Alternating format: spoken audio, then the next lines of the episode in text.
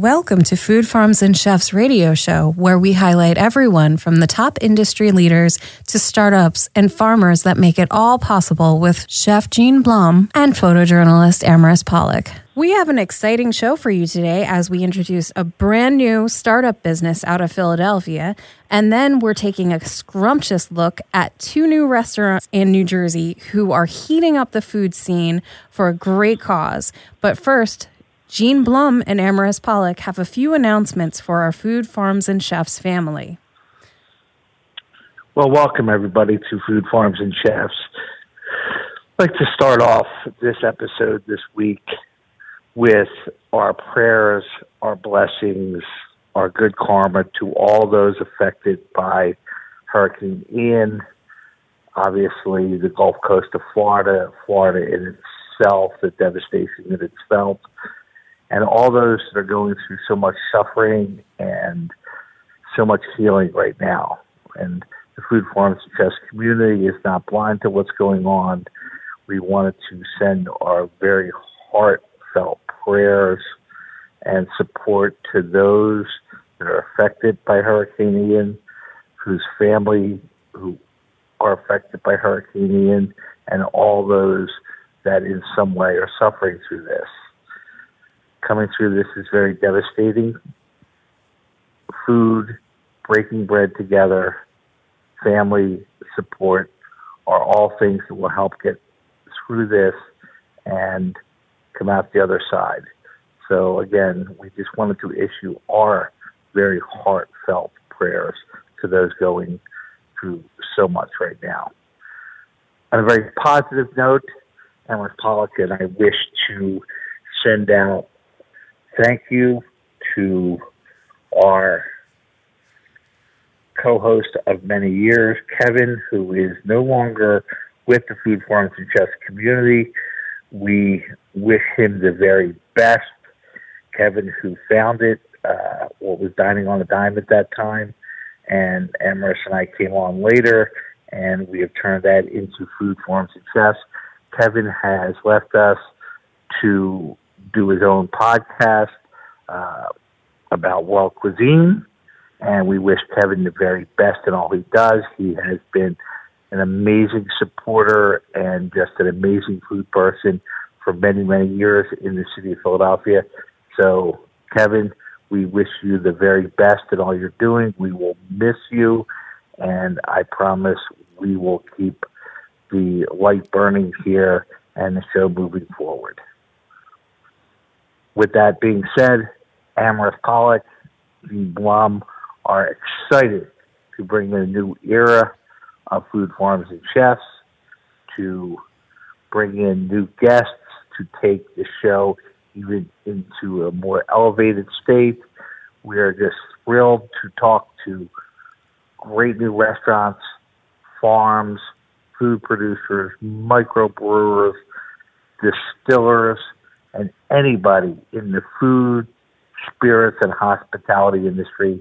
If you have ideas for guests, if you have suggestions for the show, please feel free to reach out to Amaris Pollock and I through social media, or you can email us directly, and our tags are available at the end of the show. Amaris, it's a new day.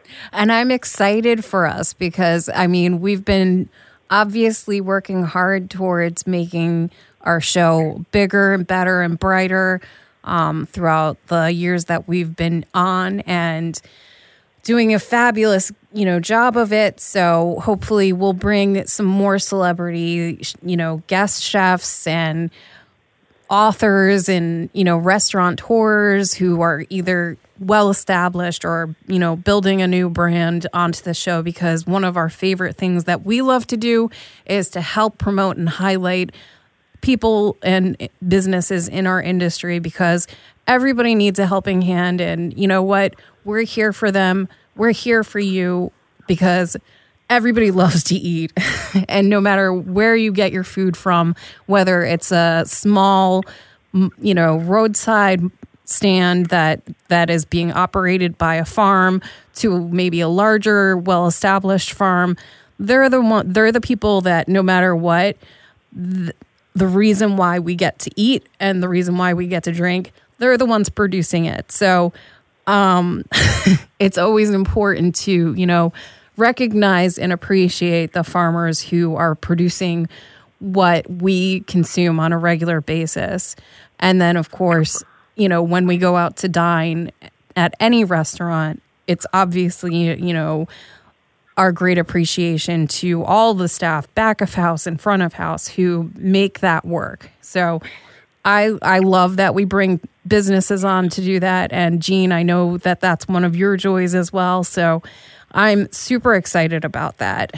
What I'm also excited about is an, an event that we're going to be la- taping live um, at the Mann Center. And, you know, Jean, if you want to give more details, feel free. Sure. So October nineteenth, and tickets are still available. It is the fortieth anniversary of Achievability. It is at the Mann Music Center. The website to get tickets is forty year strong dot gives smart dot com. You can find out much more information about the event there. But I will tell you, it is a food and drink event like no other. You can go enjoy, support, have a wonderful evening of food and drink, and really give back to the community by part by being part of the fortieth anniversary of Achievability. We look forward to being there live. And as Amaris said, again, supporting those local businesses and farmers. Because if I said it once, I've said it a dozen times.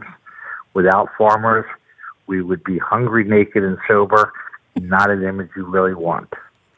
And for our restaurant chefs out there, I came on board during COVID.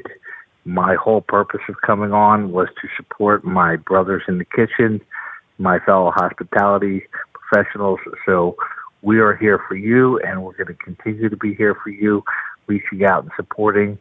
So feel free to reach out and tell us how we could best help you. And I agree. It's it's definitely important. Um, and just one other thing that I wanted to mention about the event, um, we will also have a live inter- um, interview next week where we're going to be discussing what is happening in more detail. And then obviously October nineteenth, we're going to be interviewing people live, which will play on the radio the following Monday. But there will be also some bonus show material too. So when you, you know, log on, if you want to stream some interesting interviews, um, follow Food Farms and Chefs in order to see that those behind scenes moments and, you know, any bonus material too, because you know, no matter what, it's it it means something when we're supporting um, local area um, businesses and startups and, you know, people who are, you know, trying to make a better life for themselves. So I'm I'm excited. Jean, how excited are you? I am absolutely thrilled for this. Look forward to uh, being part of a great celebration, supporting our community, and, you know, just being out there and meeting some new people, meeting some new chefs, meeting some new food and beverage people, and being part of the community. This fall is going to be such an exciting time of year in the city of Philadelphia. We have so many new startups coming.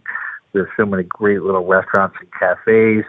It, it's just a really exciting time to be part of the food scene in Philadelphia and the surrounding areas, as well as, you know, going further north into Jersey, going a little bit south into Delaware, Maryland, places like that. There's just so much exciting stuff happening.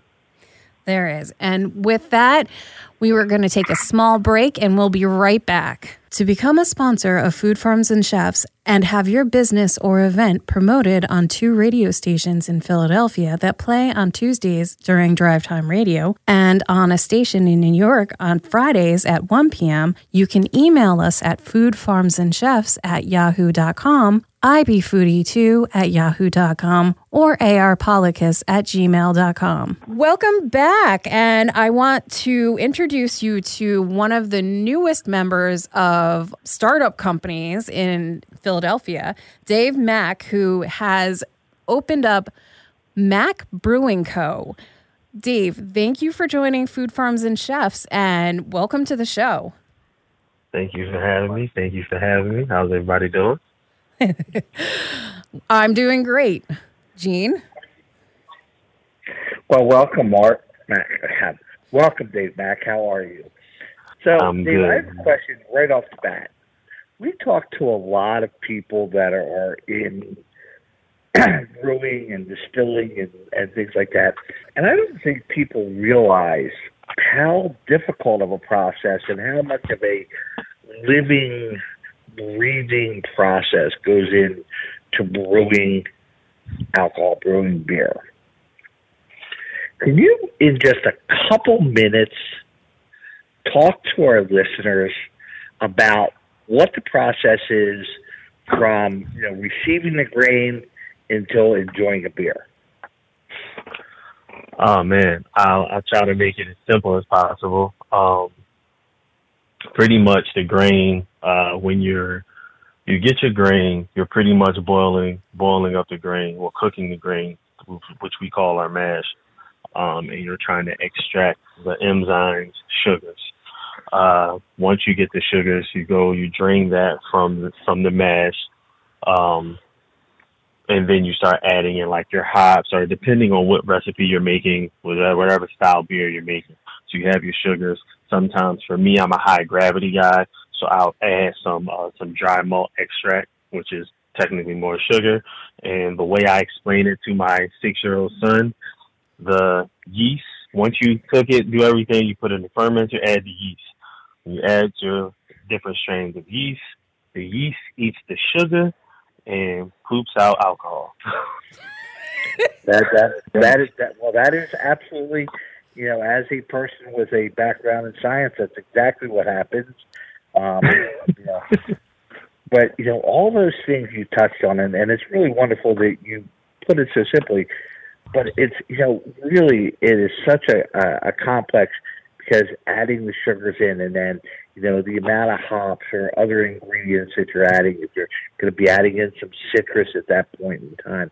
I mean, it is such a living, breathing organism that you're you're making there. And I love how you make it sound so simple. And I'm like, yeah, but, you know, there's so much heart and soul goes into it. And I, and I talk all the time about cooking when I say that, you know, a recipe has no soul.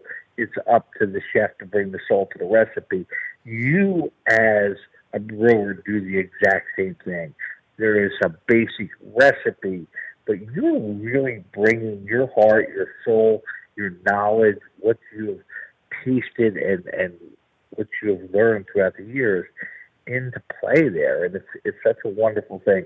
I mean, I find it just amazing, you know, what you can do with changing a little of this, a little of that, adding some citrus, adding, you know, a couple different things. And and the, the strains of yeast are so important because there are so many different ones. So, you know, really wonderful process. How long does the process take? Um, the process, depending on, again, what style of beer, I typically make uh, a I P A and a uh, lemongrass and honey ale. Um, typically, you can have that done, depending on the size of the batch, in about a week, two, depending on what, what exactly you're trying to extract from it. Uh, when you speak of like adding citrus uh, and just adding different flavors, you're adding flavors, and then depending on the type of hops that you're using, it could have citrus notes, it could have grapefruit notes.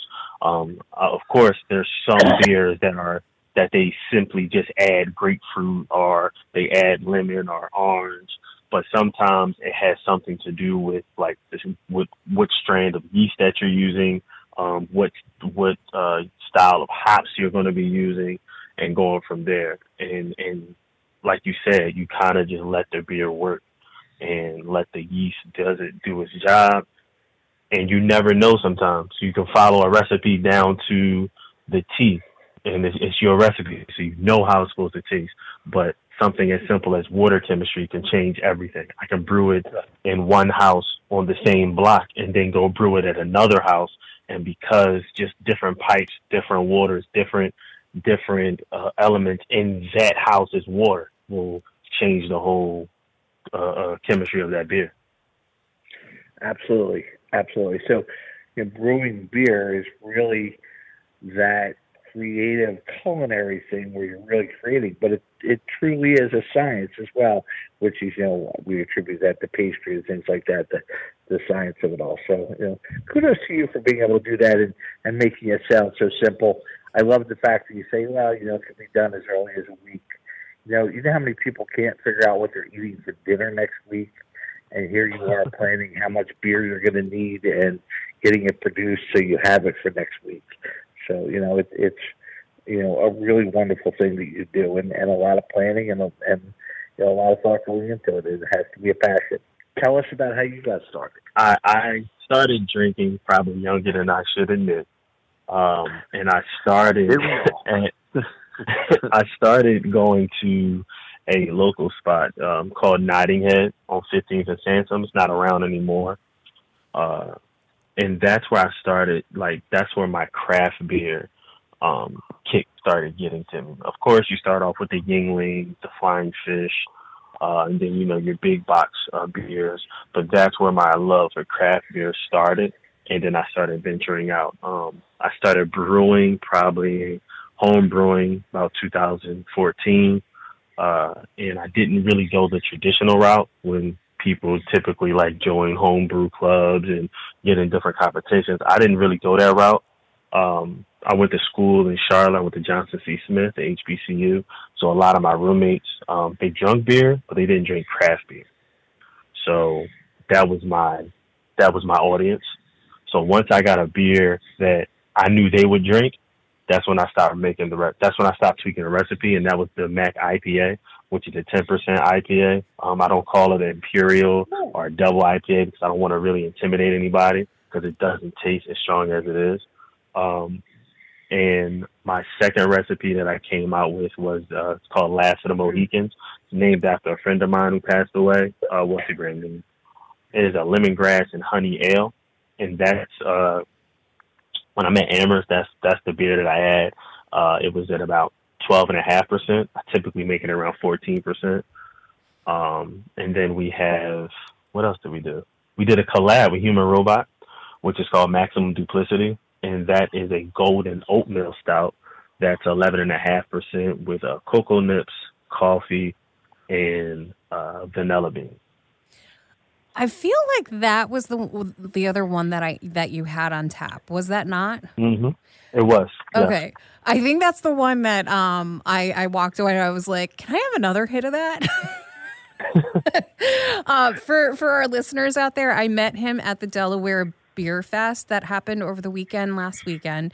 And um, he was a wonderful individual that I, you know, was granted the ability to actually, you know, introduce myself to as the photographer of the event. But um, y- you're right in that your um, your original uh, Mac and the um, the I P A that you brought, it, it doesn't taste like it's that high in A B V. It's very smooth. So, I you know, I was extremely impressed with what you had and the fact that you're a startup business, too. Is just mind-boggling. Thank you, thank you. And the, the Maximum Duplicity is uh, a collaboration that we did with Human Robots.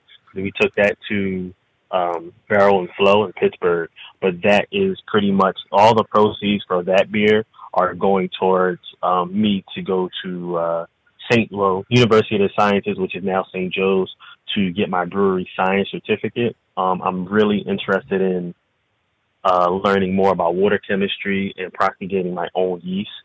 So um, just really want to get more into the educational side of beer. Um, I'm a bit of a, a geek when it comes to it.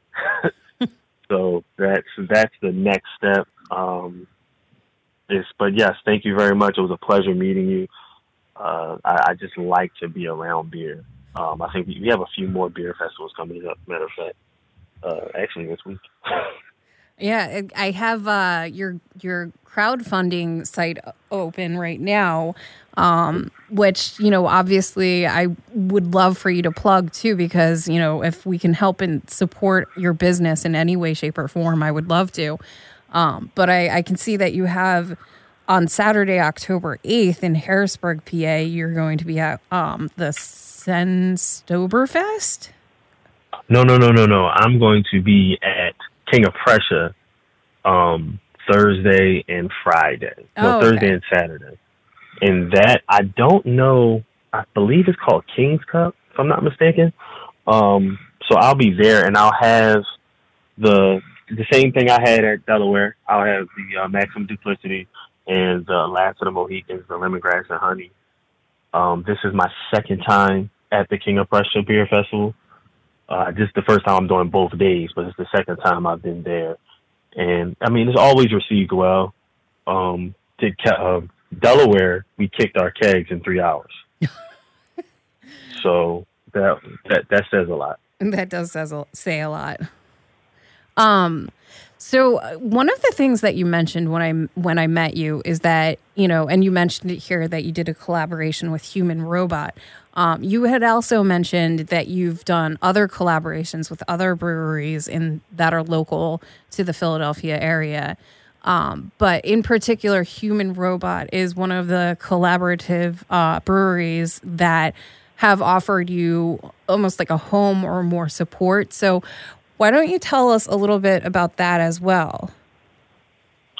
Uh, with that collab, we came up, I met them through uh, Melvin. Melvin is uh, the co-founder of Black Soul Summers. So he does a lot of different uh, hip-hop music festivals, like house party style, like outside in the park. And I met them that way. We were working on a collab for his event that ultimately, just by meeting Ken, Chris, Jeep, um, and, and Caleb and all of them over there, and just them talking to me and understanding like when exactly I got into beer, and them knowing some of the brewers from Nottinghead from back in the day, um, and knew that's where I started like drinking and getting into beer. It was just, we just became cool from there.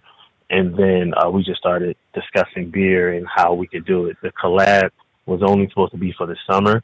Um, and we wound up making it and taking it to Pittsburgh with us. We still have a few cans left that you can get at Human Robot uh, in Philadelphia and in Jenkinstown. So it's, It's just a home. They are definitely just like walking me through what I'm looking for, because I'm I'm looking to own the building that we want to brew in, and uh, I'm looking to pretty much open up a restaurant because we want to self-distribute. So you have to serve food or serve anything to like self-distribute. So that's that's the main thing. And we want to be in West Philly. And that that I know is important to you too, because I know, you know, supporting your local community is is was something that we touched base on when we talked um, over the weekend. And, you know, why why is that so important to you? Because you you, you did tell me why um, at the event, but in your own words, you know, why is it so important to you to open up in West Philly? Um, because one, it's it's only three black-owned breweries in the state of Pennsylvania, and I'm one of them. Uh, it's two in Philadelphia, it's one in Harrisburg. And me being from West Philly and, and between sixtieth and sixty-third, uh, I want to be able to show people there's more. First of all, it's better beer than what's sold at the regular like corner store spots.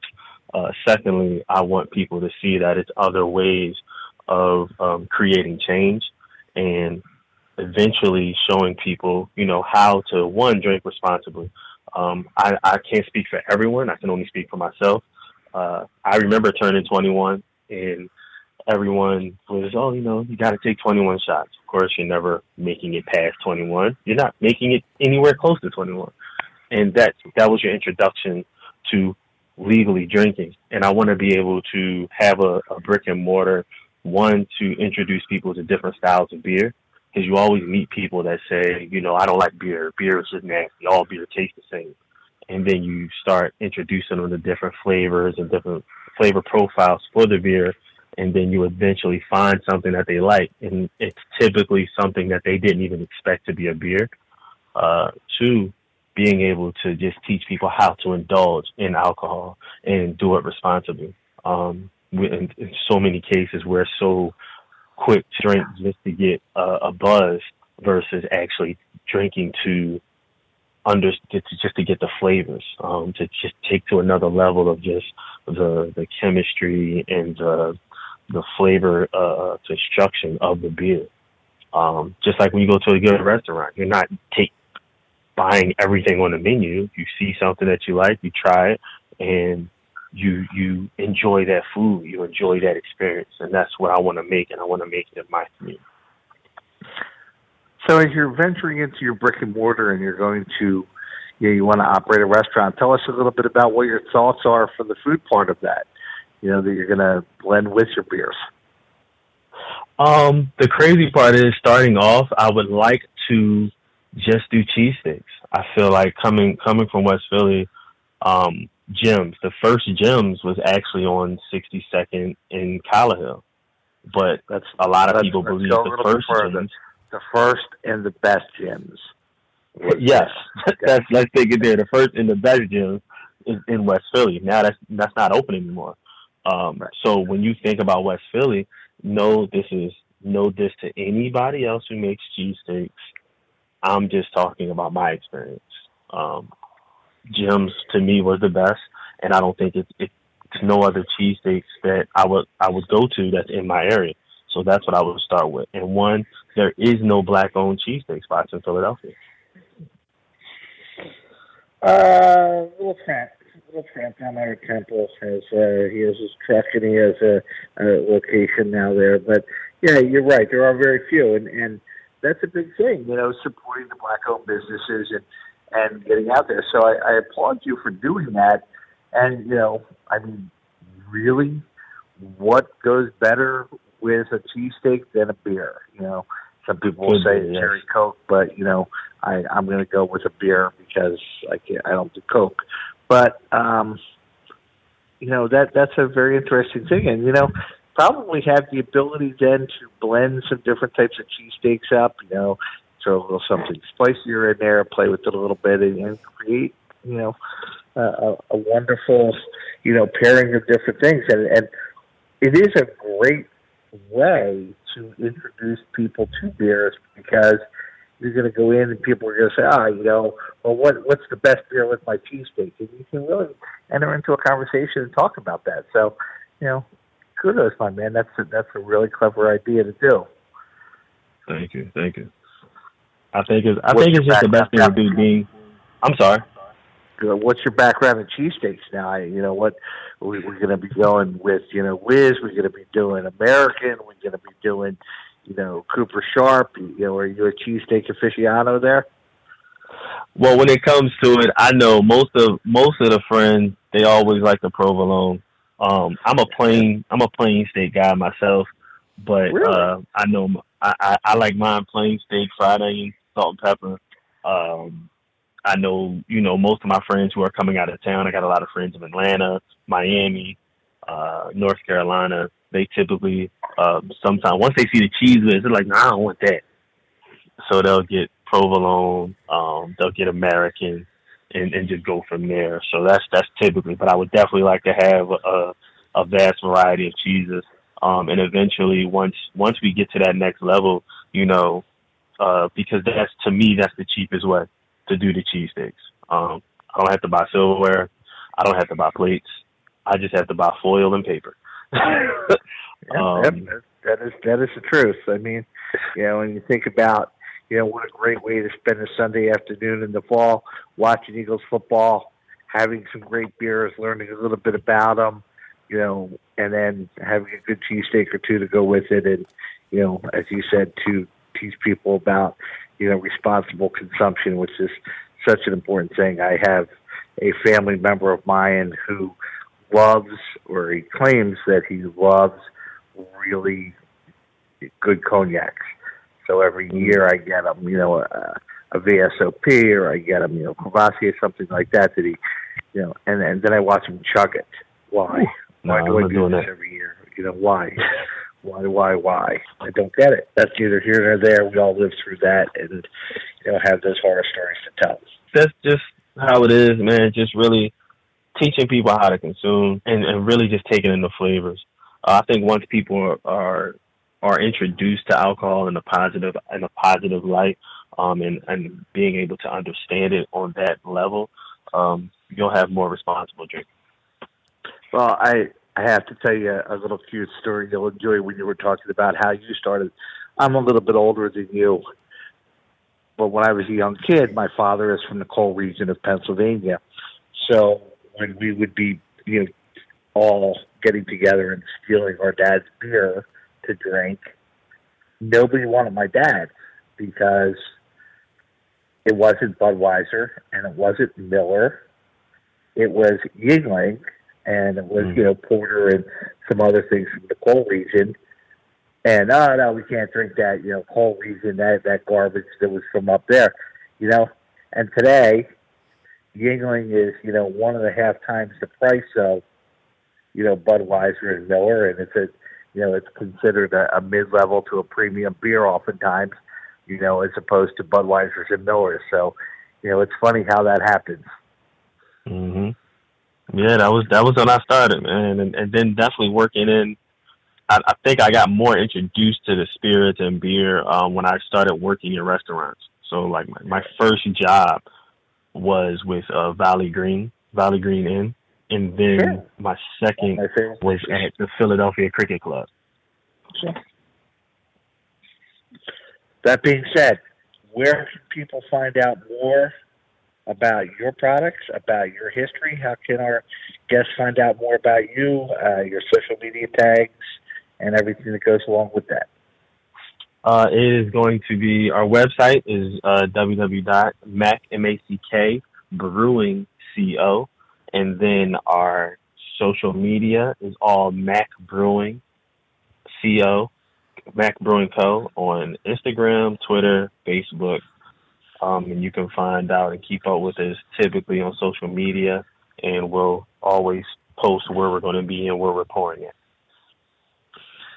And we encourage our listeners to get out and support Mack Brewing, get out and support uh, minority business, and, you know, jump on board, do a little crowdfunding, you know, to help you grow and really um, expand the knowledge for people out there and pave the way for future brewers as well, something I know you're deeply interested in. Dave, it's been yeah. an honor and a pleasure to have you with us today. Keep up all you're doing. Look forward to seeing you around soon and having some of your beer and just having a wonderful conversation again. You know, you are doing great things, and just keep on doing that. Thank you very much. Thank you for having me. Thanks, Dave Mack, for joining us on the show. And we will be right back after the short break. You can find Chef Jean Blum at I B Foodie two across all social media, or email him at I B Foodie two at yahoo dot com. And you can find Amaris Pollock at arpollicus across social media, or email her at arpollicus at gmail dot com to become a sponsor of the show or become a guest at Food Farms and Chefs. Welcome back, and I would love to introduce all of our Food Farms and Chefs fans to Marcello DiFeo, who is the chef and owner of the Fair Porter in Haddonfield, New Jersey, and Dane DeMarco, who is the chef and owner of Burger Time in Audubon, New Jersey. Welcome to the show, both of you. Thank you for having us. Yeah, thank you. No problem. So, collectively, you both have a huge history in the culinary world um, and have a lot of things to brag about. So for our listeners out there who, you know, don't might not know you, um, Marcello, where, you know, what are some of what's your history? What is your restaurant? And, you know, then we'll jump to you, obviously, Dane, and what is your history and what is your restaurant? And then we'll jump into letting our listeners know all of the exciting fun that's going to happen in October. So uh, I began working in restaurants when I was eleven years old. I had two restaurant jobs because for some reason I felt that I needed to. I don't I don't know why. Um, and um, when I was thirteen, I began uh, working at like an upscale uh, Italian restaurant uh, in Wobblecrest over the summers, um, where I started as a dishwasher and then worked my way up to like garde-manger and then worked my way up the line, and was there for about twelve years. Um, uh, worked at a number of restaurants in and around the Philadelphia area. Um, and in two thousand seventeen, uh, started out with my own business, where uh, uh, opening Valente's Italian Specialties first as a uh, mobile vendor and caterer. And then we became a, uh, in two thousand eighteen, we opened up as a Italian specialty market in Haddonfield. And then literally at the beginning of the pandemic, we converted to um, a, uh, a restaurant. So, uh, and right after we converted, or uh, before we converted to a restaurant, we had been thinking about, or I had been thinking about uh, a burger place the whole time. I, I felt that Haddonfield really needed one, and there wasn't really much that stuck out in the area. And um, so I, I'd been working on the concept for a while, and as the pandemic started to calm down and things started to get back to normal, a spot opened up in on Kings Highway, and I was very fortunate to get it. And uh, and I believe, you know, uh, um, Burger Time and and uh, the Fair Porter, we opened roughly around the same time as each other. And honestly, I think that's really cool because we have two very different menus, and I, I, I think that we provide two very unique experiences to to the uh, our respective South Jersey and towns and the neighboring towns. And I agree with you because I, you know, I've, I've seen the differences between the two, and, you know, it's, it's vastly different, but very like both of you, you know, provide very interesting environments and very interesting menus. So uh, I want to hop over to Dane. Dane, uh, tell us a little bit about your history and, you know, how you got started in some of the businesses you've been involved with, and, you know, obviously, and also Burger Time. Yeah, totally. Um, so again, I started, you know, like Marcello, I started cooking when I was young, uh, fourteen. Um, when I turned eighteen, I hopped over the bridge and, you know, worked under a couple chefs in Philadelphia. Um, mostly known for my, um, you know, time I spent for L P M G at American Sardine and Second District Brewery. Um, you know, where I'm known for like my quirkiness and sandwiches and outside of the box kind of uh, ideas, essentially. Um, then the pandemic hit, and at South Philly Tap Room, we did uh, Burger Time as a pop-up because restaurants had to, you know, kind of shift away to takeout and, and figure things out. And so Burger Time was a pop-up born in the pandemic. And uh, last two years, I moved to New Jersey and spent a lot of time looking for a space to open a sandwich shop, actually, uh, Hank Sandwich Company. Um, found a place right around the corner from where I live. And, you know, there was a deli there, so I didn't want to step on anybody's toes. And I was like, yeah, you know, Burger Time was fun. So uh, hence Burger Time was born. And this is my uh, first project on my own.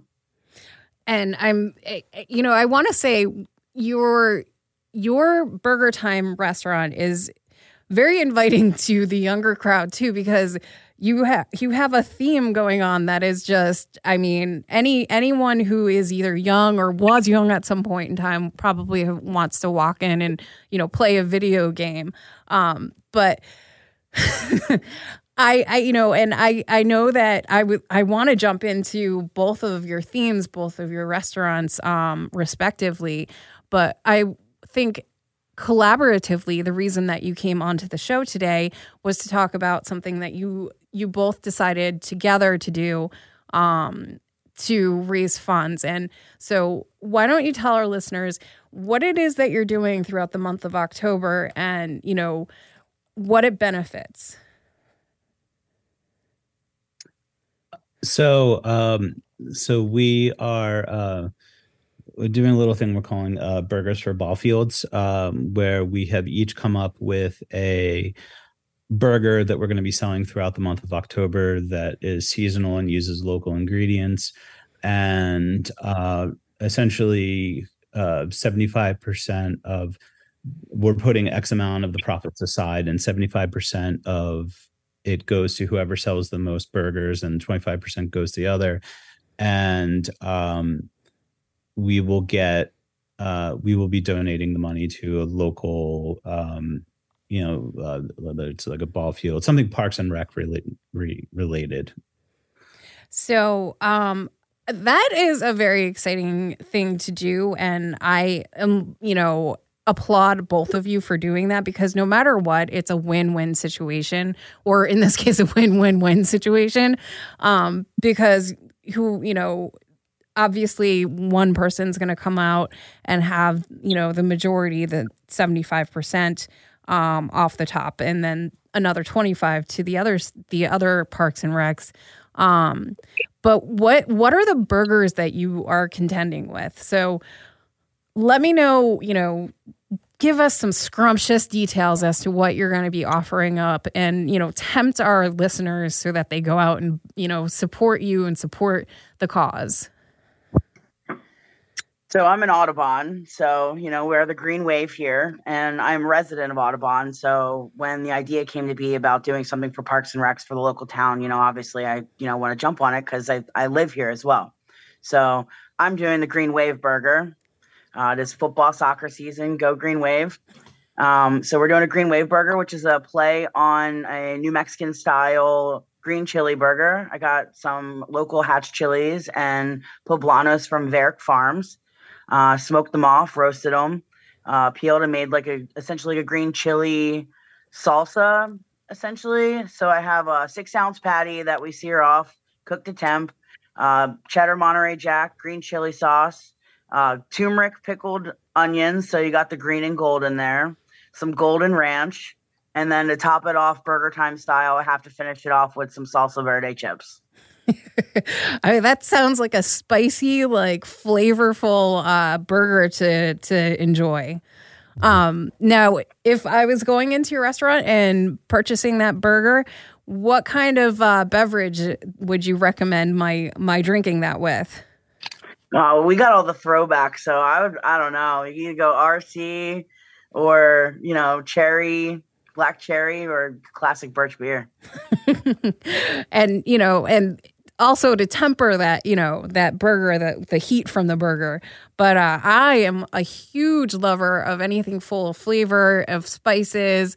But, you know, I'm also like all encompassing. So I like the, you know, comfort foods and, you know, more mellow flavors too. So I, I look forward to that burger and, you know, but on your, we'll go with teams, on the opposing team with your friendly competition, what are you offering over at the Fair Porter? Yeah, sure. So much like uh, Dane, I uh, uh, our business is in Haddonfield, and I live in Haddonfield, and um, uh, you know, I I think. Like Dane too, I tried to stick within the theme. Like Dane does something really fun and cool and p- perfectly in line with, you know, Burger Time. And, you know, we we tried to do something that I think was in line with the theme of the Fair Porter. And uh, um, the burger's called the the Tallow, Is It Me You're Looking For? Burger, um, which is my own little nod to Bob's Burgers. Um, and it features uh, Wagyu tallow, shaved Brussels, Abruzzi John cheese from Cherry Grove Farm, Uh, sweet onion pickle chips that we're frying from Fishtown Pickle Project, and a little Maldon on top of the brioche bun from La Bus. I have to say, I love Fishtown Pickle Project. I love the pickles that they offer up. Um, so you, you, you know, and we've had them on a couple of times. So I was like, woohoo, Fishtown Pickle Project. Super nice people too. Absolutely love them. Yeah. Now, what would you recommend um, with your burger for, for a beverage from your uh, Fair Porter? So, I mean, so I, I, I was kind of trying to like land it like for him, but you know, honestly, while while you were answering, I was trying to think of of what the right answer was going to be for me, and and um, you know, kind of our off menu thing really is is is.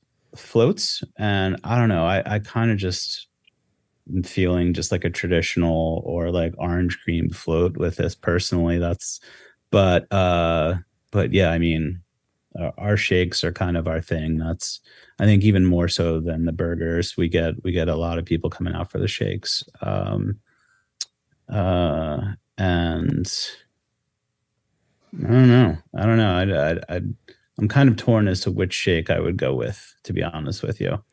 I think I, I saw a peanut butter one, but um, I don't know if it would necessarily play well with the burger. But I mean, I'm a peanut butter fan, so.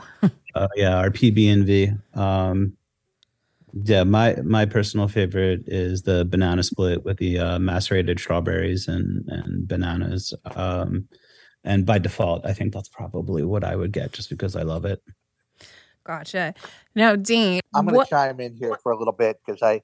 You know, listening to all these wonderful things on both parts, and as a chef and a culinarian and a person who travels the country eating and, you know, drinking, it's so nice to see a burger location. And people think, oh, well, anybody can do burgers. And and the biggest joke on the face of the earth is that anybody can do burgers. So kudos to both of you, because creating a great burger and creating great fries and creating a great milkshake are all really difficult tasks.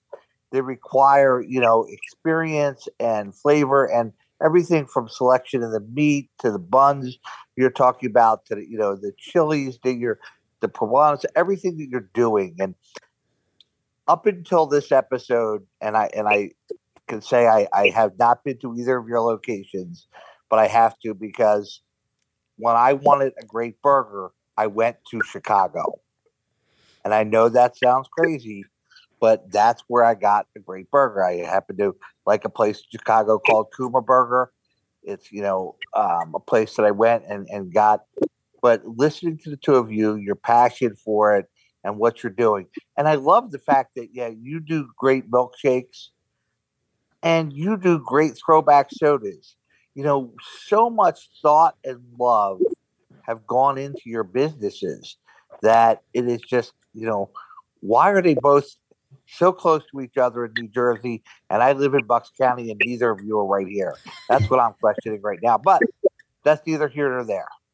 So I have to make that road trip to you. We're certainly much closer than Chicago. So you are, you are, you are that. But so I'm just going to go on the record at Kuma Burger.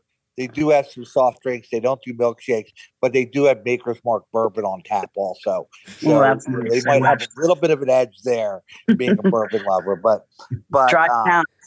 I was going right. to say dry yeah, town. Right, right. But I, do, I, I I get that. I understand that. I, but, I do respect what you're saying, though, with um, you know, the ingredients that we're using in both of us, because I think at the end of the day, we both opened a burger shop, but at the end of the day, we're both chefs. Yes, and and. But and that's the thing that I love about both of your businesses. You brought culinary creativity into the burger world. We didn't have that in this city. You know, we have burger battles back and forth and who makes the best burger. I grind my own meat. This, I do that. But you guys are taking it one step further than that. And you're bringing in flavors from all across the country. You're bringing in local ingredients when possible. You're bringing in artisan cheeses. You're bringing in great small bakeries. You're you're doing all these things, supporting other business in the area, and you're making what people think are just a simple ingredient. And I'm sorry, a great burger is a great burger. It is a piece of art. It's to be enjoyed. It's a masterpiece of flavor. If I want fast food, I want filet mignon. A burger is art, is creativity. So kudos to you both. That's just my soapbox for the last five minutes. And I'm actually going to jump off of uh, Jean's last comment, which is, and and go direct to Dane, um, because I know that one of your biggest things with your your restaurant is, you know, the creativity. So what are some of the most creative burgers that you make in your restaurant, and what's one of your top seller burgers? So we do, like I said, crazy quirky. And I think a lot of our stuff kind of, um, you know, goes out to like millennials, essentially. So we have the Good Burger, which is like our standard classic. Um, It's topped with our special sauce, which we call ten K because it's bold, um, and potato chips. Pair that with an orange soda because, you know, good burger, kale, orange soda. Um, but as for our most popular, I'd probably say um, our rodeo or our B two burger. Our B two burger, we source our uh, blackberry jam from Rainier Family Farms out in, like, Lancaster. Um, it's Grandma Rainier's recipe. They make it for me, like, as I need it. So that's, again, just like, you know, using local things. And uh, so it's blackberry jam, jalapenos, bacon on a burger with American cheese and lettuce uh, on a brown buttered bun. And uh, yeah, that's probably, that was uh, actually was ranked one of the top burgers in New Jersey this past year as well. But that's also my personal favorite. But, um, you know, the other thing that Burger Time does offer, along with the Green Wave Burger, is um, inclusivity. We, you know, have ve- vegan, gluten-free, vegetarian, dairy-free, like, you name it. We, we got something for you. And I feel like that's important in this day and age. That is important in this day and age. Um, and going to jump back over to you, uh, Marcello, because I'm going to pose that same question, because obviously you have a brilliant burger that you are competing with for this month-long um, fundraiser. But what are some of the other, you know, burgers? Because they're elevated, they're, in, you know, they they do, they incorporate different local ingredients and purveyors. So what are what are some of your top sellers? So uh, I'd say that probably... Um... some of our top sellers are, we do uh, the Get Down Burger with uh, pulled pork, South Carolina barbecue sauce, pickles, coleslaw, and American cheese. And the Nordique, um, which is basically poutine on a burger with fries and cheese curds and uh, short rib and gravy. Um, and kind of get the best of, of both worlds with that. You can put your, your burger and fries all, all in one, essentially. I'm typically not South Carolina barbecue fan, but but I have to admit, I think the Get Down is actually my favorite of our burgers, I'd say. All right. So let's get down to business. I'm sorry. I can't resist a cheesy line. Um, hey now, hey now. Right? So, and because we're going to have to wrap, it's it's it goes quickly when we're having fun, but we're going to have to wrap you guys up soon. So before we let you go, um, What? Where can they find you, Marcello, in in on social media, in person, um, and online? Yeah, sure. So if you're uh, looking for me in person, I'm probably the guy who looks very frantic and lost running around Kings Highway or Kings Court in downtown Haddonfield. Um, online, um, you know, it's it's basically just the business names, like at Valentes Cucina or at the Fair Porter on all the standard social media accounts.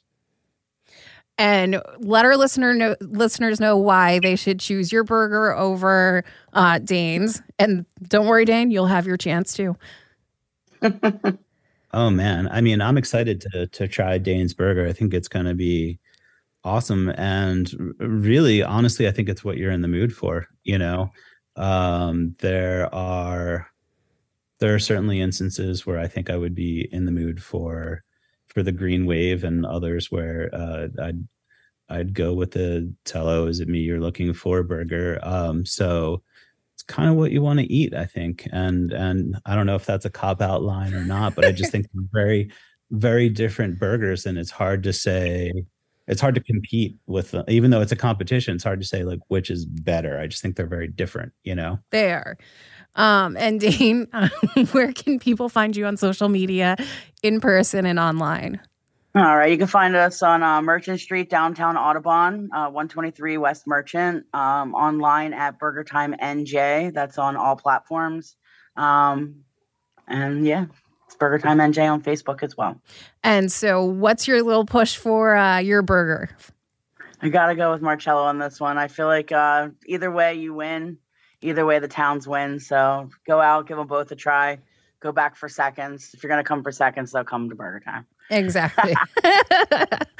There we go. There's awesome. A little competition. You've got the hot dogs over us, too. So, so Gene, you don't have to travel to Chicago for a good hot dog, too. You you could head over to Burger Time. Sure. Well, you know, to be honest with you, I'm not a fan of Chicago dogs, actually. I, you know, I I think you can get great ones in other places, the little place in Delaware County. But yes, I'll have. No, you gotta come eat the peanut butter and Frito dog. Yeah, yeah, I could, I could get there. The crunchy one. All right. Now, on that note, thank you both for joining us on Food Farms and Chefs. And Jean, why don't you let people know where to find you? You can find me across social media at Jean Blum or I B Foodie two, or you could always just email me directly at I B F O O D I E, the number two at yahoo dot com. That's I B Foodie two at yahoo dot com. And you can find me on social media at arpolycus, or you can email me directly at arpolycus at gmail dot com. Or if you would like it to be a sponsor or guest on the show, you can email us at foodfarmsandchefs at yahoo dot com. Thank you, everybody, and have a wonderful Tuesday.